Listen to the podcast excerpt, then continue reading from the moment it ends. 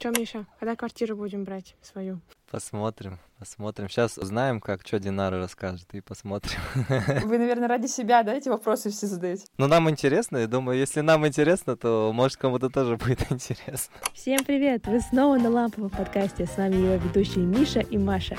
Тема сегодняшнего выпуска – финансовая грамотность, которую мы обсудим со специалистом по кредитованию и по совместительству подругой Динарой.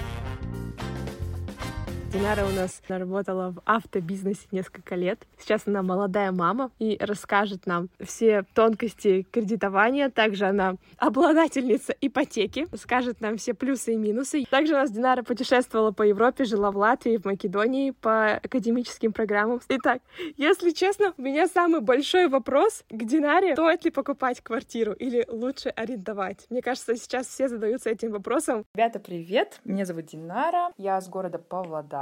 Да, мы брали квартиру в ипотеку. В нашем же городе мы здесь живем с нашей маленькой семьей, с мужем и с малышом. На самом деле вопрос такой сложный насчет того, что брать ли квартиру или нет, и жить на съемной, зависит от вашей ситуации жизненной. Например, у нас семья, то есть это уже не стоял вопрос, стоит ли не стоит, то есть просто надо. А если, например, вы студенты или, например, просто живете вместе с другом, с подругой, то там уже...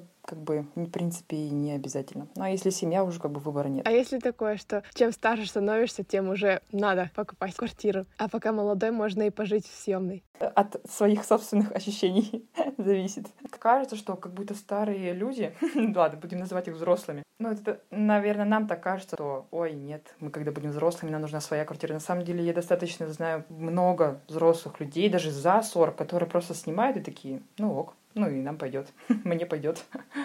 У них в основном семьи нет. А те, кто семейные, да, они уже хоть ипотека, хоть как-нибудь, но она своя личная, собственная квартира. Дала ли тебе квартира чувство безопасности? Да. Съемная, видите, хозяева, у которых вы снимаете квартиру, тоже могут быть разными. Кто-то хочет получать деньги на карточку за оплату, за аренду. Даже вас не видите, вы им не нужны будете. А кто-то будет каждый месяц приходить и проверять, не сломали ли вы там окно, балкон и т.д. и т.п. А кому-то срочно нужно понадобиться квартира, и они скажут, окей, ребятки, через недельку давайте съезжайте, а то мне нужно поселить братишку, сестренку, тетю, дядю и т.д. и т.п. И когда у тебя семья и ребенок, это такую возможность очень-очень-очень тяжело допустить. А если контракт? И по контракту вы должны здесь жить до определенного срока. На самом деле вообще интересная ситуация, потому что я в Казахстане нигде не видел, чтобы квартиру сдавали по контракту. Обычно это все на устных договоренностях, это не так, как в Европе. Возможно, вы какой-то заносите залог на определенное количество месяцев, да, и если ты, допустим, разрушаешь этот с твоей стороны контракт, то эти деньги тебе не возвращаются. Так? Мы сейчас снимаем квартиру на таких условиях, что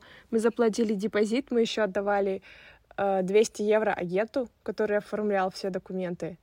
И дается контракт такой обычно на год. И если ты раньше хочешь съехать, то тебе депозит чаще всего не возвращается, потому что ты подводишь хозяина квартиры, потому что он рассчитывает на эти деньги в течение года, а тут ты ему говоришь, что нет, и ему нужно срочно снова искать новых людей, квартирантов. Поэтому, чтобы избежать такую неловкую ситуацию, делают этот контракт. И в то же время люди, которые живут в квартире, они в какой-то степени защищены от того, что им могут сказать, что завтра выезжайте. Но это в Латвии. Еще можно сказать, такие более гибкие условия. Например, в Западной Европе там даже не 1 месяц депозита нужно будет заплатить, а 2 или 3. Это, во-первых. А во-вторых, нужно предоставлять справки о твоей работоспособности. Потому что если ты не будешь работать, то в случае чего-то, то арендодатель не имеет права тебя выставить. Цивилизацией запахло, да, Дина? Насколько и контраст в Европе, и у нас... Да, никто налоги за это не платит. Да, вы, получается, брали квартиру. Расскажи тогда, как найти квартиру, как выбрать вообще квартиру, какие вы этапы проходили, какими способами, соответственно, брали квартиру, в которой сейчас живете. Выбора жилья, на самом деле, не все так просто. Чем больше выбор, тем тяжелее. У нас есть популярное приложение «Крыша». Мне кажется, ищут там недвижимость все, там как и аренда, так и продажа, купли-продажа. И заходишь, и там просто тысячи квартир, вариантов разных. И очень... ты выбираешь фильтры, но по фильтрам ты выберешь все тебе необходимо, и тебе все равно выйдет вариантов просто миллион. И ты вроде смотришь картинки клевые, но у нас такая ситуация, что мой папа, он строитель, и он, можно сказать, всю жизнь занимается строительным вопросом. И, например, мы очень хорошо с ним советовались. Он город очень хорошо знает, он здесь живет очень давно, и он нам очень хорошо помог, потому что если бы мы сами выбирали, то есть мы бы выбрали, скорее всего, какую-то квартиру, где либо зимой холодно, в общем, очень много всяких нюансов на самом деле. Вроде по характеристикам, по картинкам смотришь, да все идеально, идеальный район, идеальный там этаж, идеальный, не знаю, там лифт есть, дом, новый, относительно, может быть, новый, а потом там папа скажет, ой, нет, там, не знаю, много, в общем, всего. Либо район оказывается не такой хороший, как нам казалось. Либо зимой действительно холодно, либо подвал течет. Короче, очень много таких вариантов. Либо, ой, да я знаю, кто там живет, там никогда не жили культурные, адекватные люди. И т.д. и т.п. Такой вопрос тоже. А вот еще всегда говорят про первый этаж, что, ой, первый этаж не нужно. Вы взяли квартиру на первом этаже. Да. Есть ли какие-то минусы, вы заметили? Единственный минус то, что летом, когда открываешь окна, пыль немножечко летит. Но сейчас у нас малыш, и у нас из-за него кондёр. И из-за этого у нас не так часто открыто окно. Поэтому, в принципе, нормально. Но мы тоже боялись, мы прежде чем сюда вообще начать оформлять, что-то делать, такие уже действия серьезные, мы прям по соседям ходили, которые наши прям будущие соседи с первого этажа. Вот, мы молодая семья, будем ее брать, подскажите, там, не течет ли подвал, нет ли там, не знаю, тараканов, в общем, стоит ли? И они все хором сказали, да, стоит, прекрасно, мы там уже много лет живем, и все замечательно. И сколько вы по времени выбирали квартиру? Месяца два. Уже до того дошло, что просто не было квартир, и мы уже руки опускались, ладно, будем жить там с родителями, как-то так, пока не найдется сам этот вариант. Потом как-то, и... Тогда совершилось, и мы уже точку поставили на этой квартире. Получается, вы брали это вторичное жилье, то есть там жили до этого, или это? Да, вторичное жилье, да, дом 91-го, по-моему, года или 92-го. Просто на тот момент, когда мы покупали, конечно, лучше брать новую квартиру, но на тот момент нам не позволяли финансы. Там новые квартиры стоили 30% дороже, и там нужно было делать ремонт прям с черновой, то есть ремонт еще в 2 раза дороже, чем мы потратили сюда. Там по деньгам, соответственно, существенно миллионов на 5, наверное, нужно было больше вложить прям сразу. Поэтому нам немножечко было не по карману. Вот, кстати, насчет вторичного либо первичного жилья, я, наоборот, слышал такое мнение, что лучше брать как раз вторичное жилье, потому что сейчас такие прецеденты, кто берут эти первичные дома, если кто из Павлодара, может, знает, и такие красные кирпичные дома, которые у нас сейчас строятся, то там как раз такие проблемы с инфраструктурой, то есть проблемы с отоплением, с канализацией. Слышимость еще. И также... Да, соответственно, смысла брать многие не видят в том, чтобы выбирать именно первичное жилье. На самом деле я тоже слышала застройщиков, будем говорить про наш город, застройщиков очень много, и у каждого свои нюансы. Где-то говорят трещины в стенах, то есть люди заехали, и трещина пошла по стене, это же вообще ужасно просто. Где-то говорят, где-то вообще у нас относительно недалеко, тоже с красного кирпича дом, там просто рухнула стена, прям стена дома. Тоже не прекрасно. Но, например, мы этот вопрос с квартиры изучали очень долго, и до свадьбы тоже, и я тоже в банке работала, соответственно, с коллегами общалась. Поэтому, если бы мы брали новое жилье, то только у одного застройщика, не буду здесь называть, прям пофамильно. Пусть он нам заплатит, тогда мы будем говорить, что это шпейзер. Но не с красного кирпича. Я не знаю, про него никогда не слышала плохих отзывов, про его дома. Родственники живут в доме его фирмы, и друзья тоже. Никаких вообще нареканий, все прекрасно. Но другие есть, те, кто под него... косят. Тоже с красного кирпича делают, но рухнула стена, и я был уже к этому застройщику, соответственно, даже не ногой. И, соответственно, цены просто я тоже изучал. Вторичное жилье, естественно, цены ниже, а на первичное жилье это черновая отделка, то есть там просто голые стены, да, подключено там, естественно, электричество и коммуникации, но все остальное ты просто с черновухи должен собирать. То есть ты в ремонт убьешь еще половину стоимости квартиры приблизительно. Не половину, смотря ремонт тоже бывает разный. Можно купить какой-нибудь, не знаю, кафель за... Я даже не знаю цены на кафель, но примерно за 2000, а можно купить за 15. И все будет хорошее, просто другая фирма, другой бренд, другое цвета, та же самая палитра цветов. А сейчас выбрано много больше, сейчас, кажется, стараются делать дома не прям в черновой, что даже окон нет. Ну, это реально. Просто тебе действительно кирпичная стена, и тебе ее, как бы, прежде чем обои заклеить, какие-то обои, тебе нужно там много еще действий совершить. Сейчас делают в чистовой отделке, в большинстве случаев все-таки, потому что для потребителей, для клиентов приятнее покупать такую квартиру более-менее хотя бы готовую. Сколько вы, получается, на ремонт от стоимости квартиры потратили? Но у вас было вторичное жилье, но вы все равно переделали ее полностью, вторичное, же, да? Да, здесь ремонт не делался, вот, по-моему, с 91 года, с его постройки. Тут один хозяин, получается, жил. Все с потолка до пола мы полностью делали, честно. По сумме, ну, на тот момент это было почти 3 года назад уже, 2,5 года назад. Цены уже выросли, по-моему, в 2 раза. На тот момент было 1,5 миллиона, наверное, мы угрохали. Это еще прям нормально.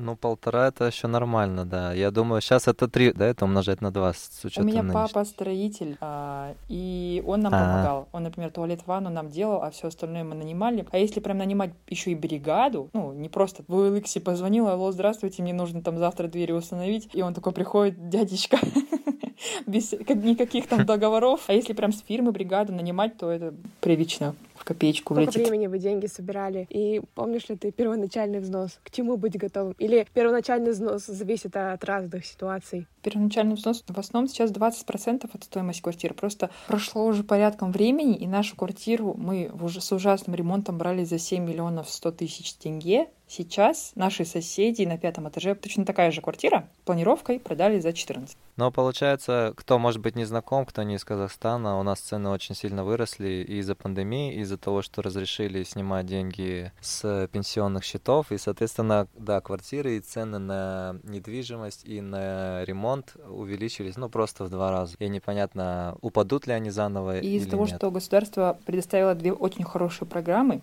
одну из них уже закрыли на вторичное жилье, то есть процентная ставка там, ну, очень хорошая. На вторичное было 11,5%, это Баспана Хит, но ее, правда, закрыли. А сейчас 7,20-25, это на новое жилье. Процентная ставка всего лишь 7%, но ее тоже закрывают к Новому году. Эти программы 2 действовали 2-3 года, и за эти 2-3 года накупили люди квартир просто тьму, и, соответственно, и цены взлетели. Ну, кстати, да, у меня мама в школе работает, и там же все, получается, госслужащие, у них есть уже приличный пенсионный фонд, и они тоже очень много кто взял квартиры на это время. Не потому что им нужны квартиры, а потому что просто в целях потом их сдавать и отбить, и потом перепродать. Инвестиции по-казахски.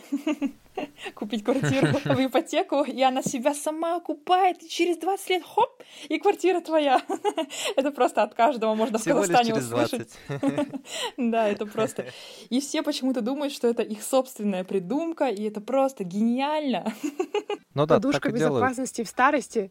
Да, и детям. Либо если пенсии не хватает, ты сдаешь, и ты понимаешь, что у тебя есть каждый месяц какой-то определенный заработок на этом. Ну, это не так все прям сказочно, как звучит. Ну да, в квартиру же тоже надо вкладываться. Да, во-первых, у тебя ипотека висит, она висит на тебе. Соответственно, чтобы, если у тебя будут какие-то другие планы в будущем, кредит на машину и т.д. и т.п., опять же, учеба детям, на тебе висит этот кредит, и он как бы не маленький, ипотека сейчас уже у нас не дешевая. И если что-то вдруг случится, съедут арендаторы, там на месяц, и тебе уже месяц нечем платить тоже. Потом тебе нужно обновлять ремонт, тебе нужно обновлять мебель и следить, чтобы арендаторы не разгромили твою квартиру. А вот, получается, насчет ипотеки. Как выбрать вообще? Как вы выбирали именно, какую ипотеку, в каких банках взять, под какие проценты, на что ориентироваться при выборе? Ориентироваться на несколько пунктов. Во-первых, на кого оформлять.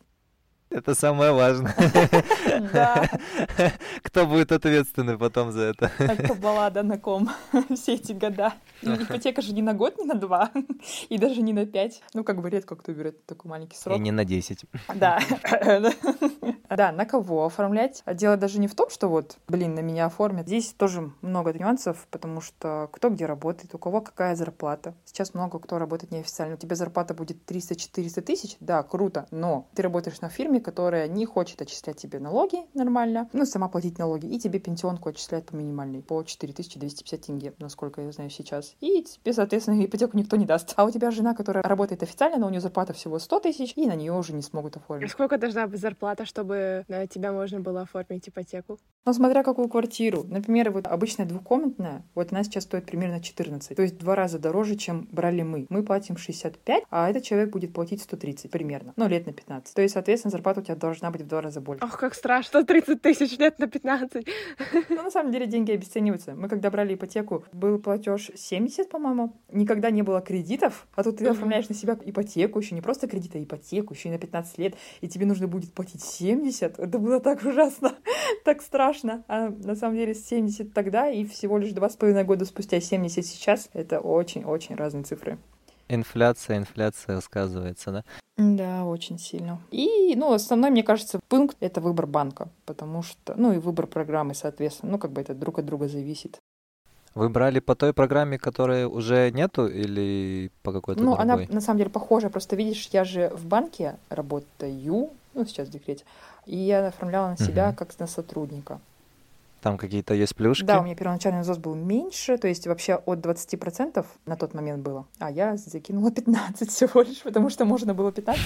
Но у нас было больше, просто остаток мы решили на ремонт. Можно сказать, что я оформляла по Баспана Хит. Тоже вторичная, тоже также процентная ставка на тот момент была 11,5. Если сейчас оформлять, то на вторичное только если через Жилстрой Сбербанк. Ну, там варьируется процентная. По-моему, от 4 там идет, от 4 до 10 где-то так. А первоначалка там от 30%. Халыкбанк, допустим, ипотека. И тут все, что есть, тут обычно от 13% ставка идет. Ну, если только не 7, 20, 25 программа. И взносы по 20-25% первоначально. Ну, срок на 20, там, на 15. Ну, на 20 и выше лет. На 20 и выше. До 50, да.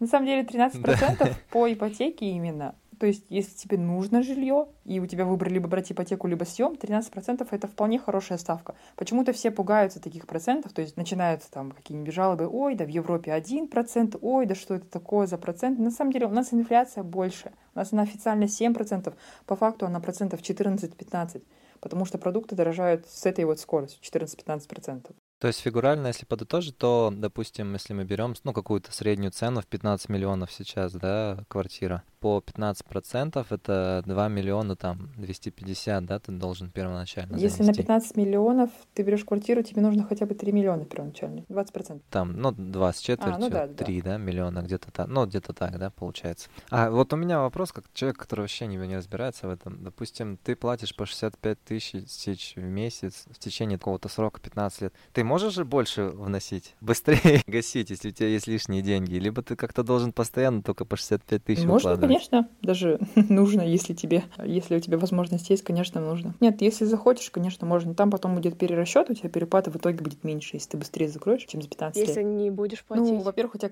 портится кредитная история.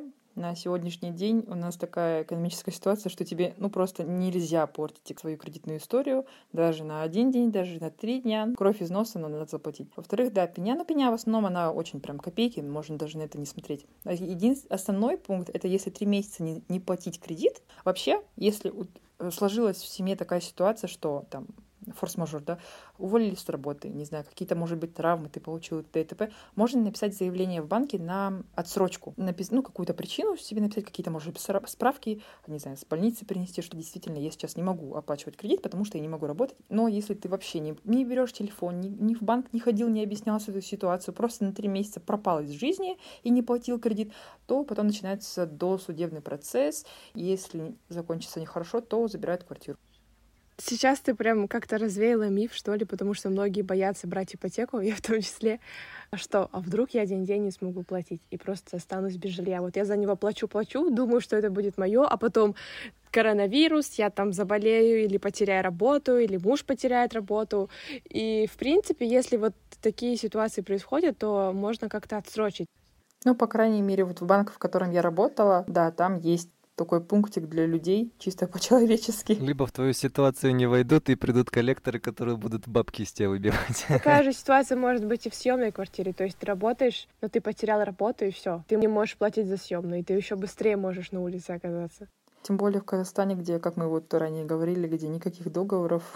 Во время вот пандемии, когда, знаете, да, и сокращения были, и, соответственно, люди без работы сидели, а у нас очень много сидят без официальной работы, без официальной зарплаты. И те, кто снимал квартиру, даже без каких-то контрактов, их запрещено было выгонять. Я вот снимаю квартиру, я сейчас из-за пандемии без работы, без зарплаты, и меня не выгоняют, потому что вот какой-то там закон вышел или что-то типа того. Но вот я очень много таких случаев слышала, что я была прям удивлена. Ну, особенно это интересно, я согласен с тобой, это интересно у нас, потому что у нас никаких контрактов, по сути, допустим, если я арендатор, то я что хочу, то и ворочу, грубо говоря.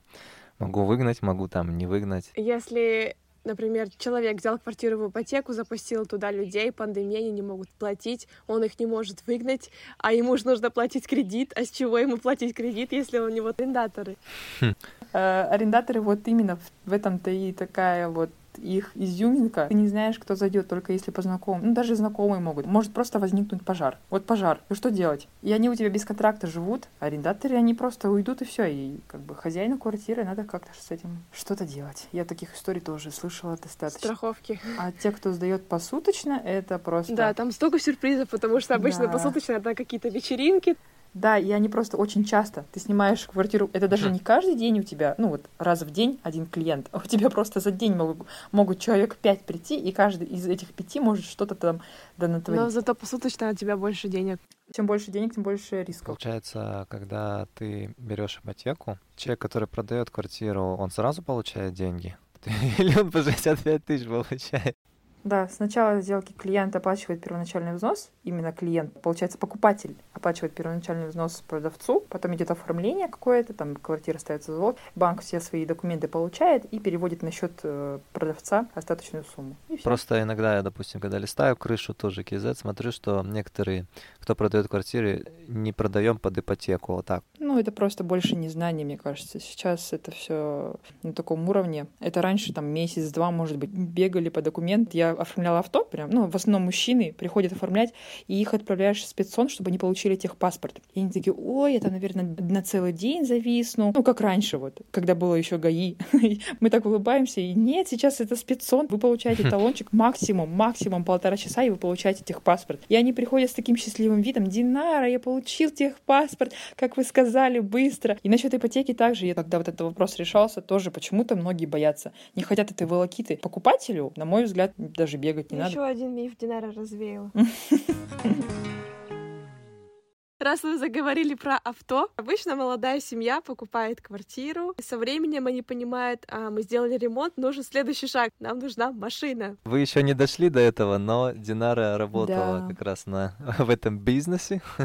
Да, от банка. Я вообще сотрудник банка, но я сидела в автосалоне и кредитовала машину. Чаще всего люди машины берут в кредит или покупают? Да, чаще в кредит. За наличку приобретают примерно 15%. Могу сказать только про новое авто, да, 15% приобретаю за наличку, личный расчет, и остальное все либо иногда бывают рассрочки. Мне всегда интересно, я, по-моему, всегда у Динары спрашиваю об этом. Сколько стоит сейчас новая машина? Нет, кто столько зарабатывает денег, что может просто прийти вот к Динаре и за наличку в легкую взять новую тачку? Работа такая со своим подсознанием у меня была, когда я только устроилась. Девочка, сколько мне было лет-то? Универ закончил, ну, где-то года 22-23. Я устроилась, и мне показывают, что у людей зарплата бывает по 500 тысяч официально, что люди покупают машины за 20 миллионов за наличку. У меня такой скачок был, что на самом деле люди же такие деньги зарабатывают, и это не какие-то там, не знаю, в телевизоре, а вот они сидят, тебе приходят, они живут в Павлодаре, в твоем городе, где вот как многие ноют, ой, нет возможностей, там, не знаю, государство не поддерживает. Большинство предпринимателей в основном покупают. Ну, то есть это не какие-то... Нет. Не какие-то мажоры, которые там... либо барыги. Либо те, кто наворовал на госслужбе. Сейчас и кредит даже себе не все могут позволить, но если вот концентрировать внимание на более-менее таком обеспеченном населении, их порядком. Люди как бы ноют, что денег нет. Ой, хотите, расскажу интересную историю? Конечно. Мы поэтому сюда и выкрутили. Ну, по крайней мере, вот со стороны сотрудника банка пандемия. Тебе можно это рассказывать? Да, конечно, ничего такого. Надеюсь. Как будто мы с тобой по телефону разговариваем, Динара. Да. Всю черную просто, да, выложить. Всю грязь. Так, значит, такая-то фирма. Это же могут название фирм, которые налоги не платят. Вот столько людей неофициально работают, столько людей не отчисляют налоги по своим доходам. Просто страшно. Пандемия. Апрель-май, это, по-моему, было вот 2020 года. Закрыто, ну, по крайней мере, у нас в Казахстане и в Павлодаре закрыто все. Закрыт банк, закрыт автосалон, закрыт спеццон. Это я просто по своей сфере. То есть мы сидели все в отпуске, нас всех выгнали в отпуск. Сидеть дома, даже из дома нельзя было выходить. В общем, все это длилось, по-моему, где-то месяц. Прям строгий карантин был, по-моему, 2 недели, насколько я помню. А потом еще 2 недели или даже 4. Просто, все работало в таком режиме, можно сказать, и даже не работало.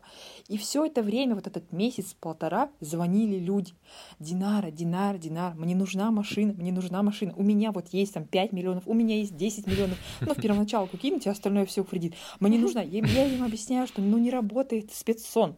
Мы даже если захотим, мы не сможем вам ее оформить, потому что все стоит просто на месте. Автосалон не работает, машин нет, потому что автовозы не приходят. И вот я столкнулась с той частью населения, которая, наоборот, при этой ситуации выиграла. И они, несмотря на то, что работы нет, не знаю, экономика просто стоит, деньги не двигаются. И когда это все закончилось, все в один момент начало работать, экономика продолжила свой ход, деньги начали вертеться из рук в руки. Вот тогда это было просто, я не знаю, апокалипсис. У нас было столько в банке народа. Это уже летом было? Это было вот в мае. В кассу даже очередь стояла, которые хотят миллионами внести первоначалку. И люди приходят, просто сумку мне кладут на стол. Вот, Динара, помните, мне одобрили там кредит? Ну, я его помню, просто столько людей, и клиент не напоминает, кто он такой. Мне одобрили первоначалку там 7,5 миллионов, я 7,5 беру еще там на 3 года. И он мне 7,5 миллионов ложит на стол и говорит, все, оформляйте. Там я видел свою машину, которую я там забронировала. Динара такая, сумку под стол себе, все сделаем. А люди боятся, что у них потом денег не будет, что они потом не смогут купить, или почему, к чему такая спешка? Что у них были деньги, которые они не вкладывали никуда, да, и им нужно было их куда-то вложить сейчас, чтобы они в обороте были, так? Машины покупать. Я вот немножечко не понимаю людей, которые действительно, вот как Миша сказала, в оборот впустить их. То, что покупка новой машины — это далеко не оборот. Да, они дорожают, но покупаешь новую машину и выезжаешь с салона за минуту, и через минуту она у тебя снижается стоимость на 20%. Не самый выгодный вариант. А у нас сколько было таких случаев, клиент забирает новую машину, через 5 минут попадает в какую-то аварию, будь то столб, будь то другая машина, и у тебя просто подлежит ремонту, и ремонт стоит 2 миллиона. Да, у тебя есть страховка, но тебе страховка не возместит 2 миллиона. У тебя машина проездила 5-10 минут. В основном люди боялись, что сейчас подскочил доллар, и сейчас машины будут дорожать. В основном покупали те, кому реально машина нужна, и она нужна новая, чтобы ты старую не купил, и у тебя не уходило в месяц там, по 60-70 тысяч каждый месяц только на ремонт. Помните, рубль упал, по-моему, в 2015 году, и все поехали в Россию покупать машины, даже если людям они были не нужны. Был по 3 рубля. Все ездили, да, не только машины покупали. В Икеа ездили, технику. Мне кажется, все с Казахстана, особенно с приграничных районов, очень хорошо тогда. Кто успел, тот схватил. Так же, как с долларом. Кто успел до вот этого скачка, в каких он годах очень сильно рванул. Резко со 180 до 300, по-моему, 60. Есть истории, как она ездила в Македонию и в Латвию, да. Путешествовала, жила у каучсерферов, питалась хлопьями в Париже, спала на улице. А как нас с вокзала выгоняли, так-то тоже. Успели во время студенчества побывать за границей. Такое чувство, как будто прошло уже лет 15, не знаю. Маша, ты помнишь, как мы приехали с 5-месячной поездки в Ригу после всех этих путешествий и приехали в ПГУ и такие, о боже, что это за шарашки на конторах, не знаю. Мы прям, помнишь, рвались, что быстрее, мы хотели еще куда-нибудь съездить, именно тоже по мобильности, и прям вот нам горели сроки, потому что это был какой-третий курс, это была середина третьего курса, нас мягко говоря, отшили, потому что не обнаглели ли вы, девочки, кто-то не летает ни разу, а вы хотите 2 раза, еще и на такой большой срок. Но мировоззрение, да, оно расширилось значительно. Жизнь в Риге и поездка в Македонию отличались, потому что в Ригу мы ездили с девочками, с подружками, однокурсницами и жили там все вместе толпой. Это я, кстати. Да, это Мария. А в Македонию я полетела одна, и это было совсем по-другому. Супер классно, тепло, климат. Тебе море вот здесь вот под боком. Персики. Да, персики по копеечным ценам. Я так в жизни столько персиков. Ну, там они прям вот очень такие сочные были, вкусные. Но то, что ты одна. Были студенты, с которыми мы учились и работали вот именно. Это была подработка такая, стажировка студенческая. Но я такой более домашний человек, поэтому клёво, но охота была прям домой. Не тянет тебя обратно туда жить на подольше? Поехать, повидать, там, что-то вспомнить, да, обеими руками. Когда мы заканчивали школу, все родственники, окружение какое-то, они все ждали, что вот сейчас Динара тоже выберет, как и более старшие братья и сестры, куда-нибудь там в Астану, в Алмату, ну, такие более крупные города учиться, потому что там студенческая жизнь совсем другая. А меня, ну, прям вообще не тянуло, ну, прям вообще. И меня немножечко даже напрягал этот вопрос, что все спрашивали, куда, в Астану или в Алмату? То есть у меня как будто не было выбора своего, то есть тут просто как опрос, то или то. Мы хотели обсудить привязанность к одному месту, если у тебя есть квартира, ипотека. Это тоже миф или это правда, что ты чувствуешь привязанность и находишься, но ты хочешь там в какое-то другое место переехать, или стало там уже не 1 ребенок, а 3 ребенка, и как бы в двухкомнатной уже немножко тесноват. Есть ли какой-то страх того, что ты теперь привязан к этой квартире? Но даже если квартира в ипотеке, это не значит, в ней обязан жить до того, как ты ее закроешь сам. Ты можешь продать ее, даже несмотря на то, что она в ипотеке. Просто кредит переносится на другого человека. Ну, это так, в 2 словах. Реально, и если очень захотеть, вполне. Конечно, если двухкомнатная, у тебя 3 ребенка. В принципе, и в другой город Казахстана можно перенести тоже. Да, конечно, да. Тоже вот какой-то, наверное, миф, да? Если у тебя ипотека, то ты все привязан к ней. Раньше же такого не было вообще. Ипотека какая-нибудь, не знаю, кредит, или у тебя нет квартиры. У тебя нет работы, у всех была работа, у всех было жилье, все где-то жили, совсем другое время. Сейчас тебе нужно, чтобы, квартиру взять, тебе нужно прям пахать. Ну да, либо ты просто вкладываешь каждый месяц в съемную, тебе в любом случае нужны каждый месяц какие-то лишние деньги, грубо говоря, там, $300-400 в крупном городе. Либо ты будешь в ипотеку выплачивать, либо ты будешь эти же деньги за съемную платить.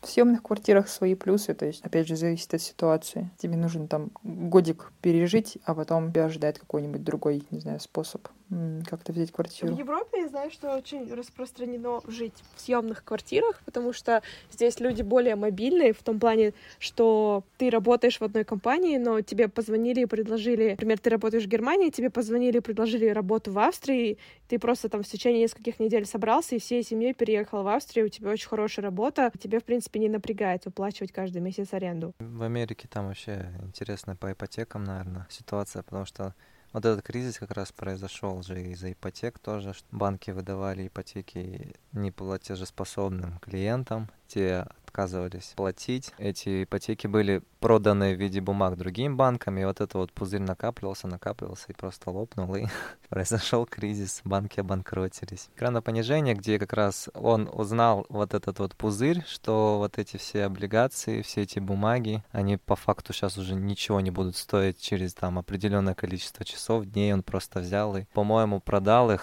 Я помню момент из этого фильма такой, вот почему-то он мне больше всего запомнился. Они сидят в небоскребе, ну, офис обычный, и эту всю ситуацию, один герой, главное, не помню, как его зовут, и он в такой панике немножечко все это объясняет, что это все сейчас лопнет, то, что люди не выплачивают, а другие ему не верят. Ну, вот я точно прям не помню, но примерно. А другие ему говорят, ну, как-то скептически к нему, к этой речи его такой бурной относятся. Да ты что, все нормально, все эти будут люди выплачивать, куда они денутся.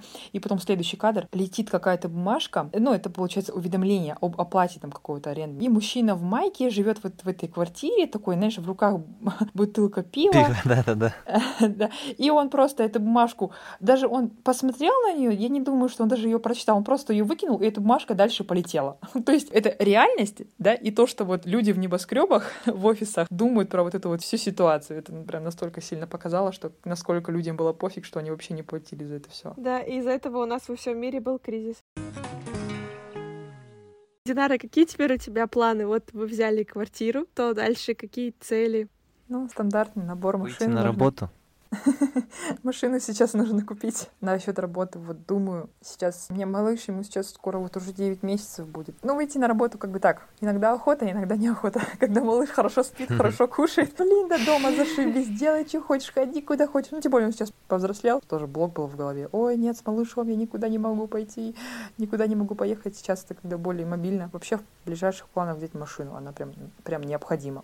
Не стоит вопрос, типа, а стоит ли нам брать машину? А прям вот надо, и все. Делись тогда, как ты развивалась в декрете, что читала, что смотрела интересного? Первые 3 месяца я не развивалась, кажется, вообще. Это был очень такой период. Переход с нуля... Ну вот, когда у тебя 0 детей, и когда у тебя 1 ребенок, это просто, не знаю, как вот переход, ну, действительно, в новую жизнь, как оказалось. Я раньше этого, ну, конечно, никто этого не понимает. Вот как говорят по приколу, да, вот когда свои дети будут, вот тогда и посмотришь. Вот это на самом деле, блин, жизненная фразочка.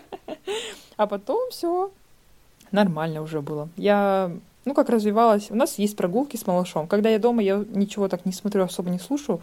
Как-то пока туда-сюда, домашние дела, ребенок. А вот прогулки, когда малыш спит, я читаю. Динара еще увлеклась финансами, криптовалютой.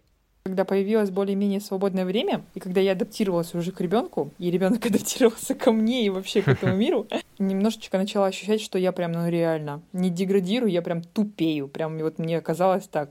Я у мужа спросила, что мне читать. И вот он сказал мне, изучай про инвестиции, про акции, вот про такое. Начала изучать, и тоже много таких мифов развеяла. И как ты инвестируешь уже в акции, в бумаги, в хедж-фонды? Не так, как изначально был план. Крипту или валюту? И крипту, и фонды. Потом крипта обвалилась в мае, но это отдельный выпуск. Я покупала еще до резкого подъема. Так значит, ты тот счастливчик, который купил биткоин еще, когда он был по $100? Нет, не настолько. Динара, так ты миллиардер уже. Это я такая, да, ипотека, вот машина нужна, а денег нет, на работу надо уходить, а на самом деле там на счету нули, да.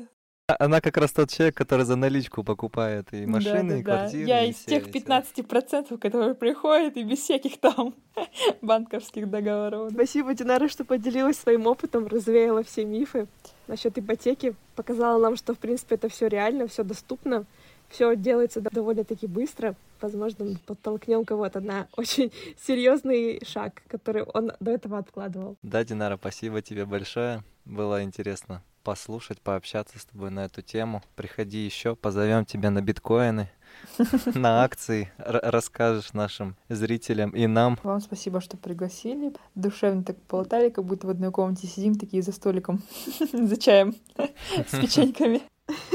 Это был Ламповый подкаст. Подписывайтесь. С вами был Миша, Маша, Динара. Всем пока. Yes, bitch.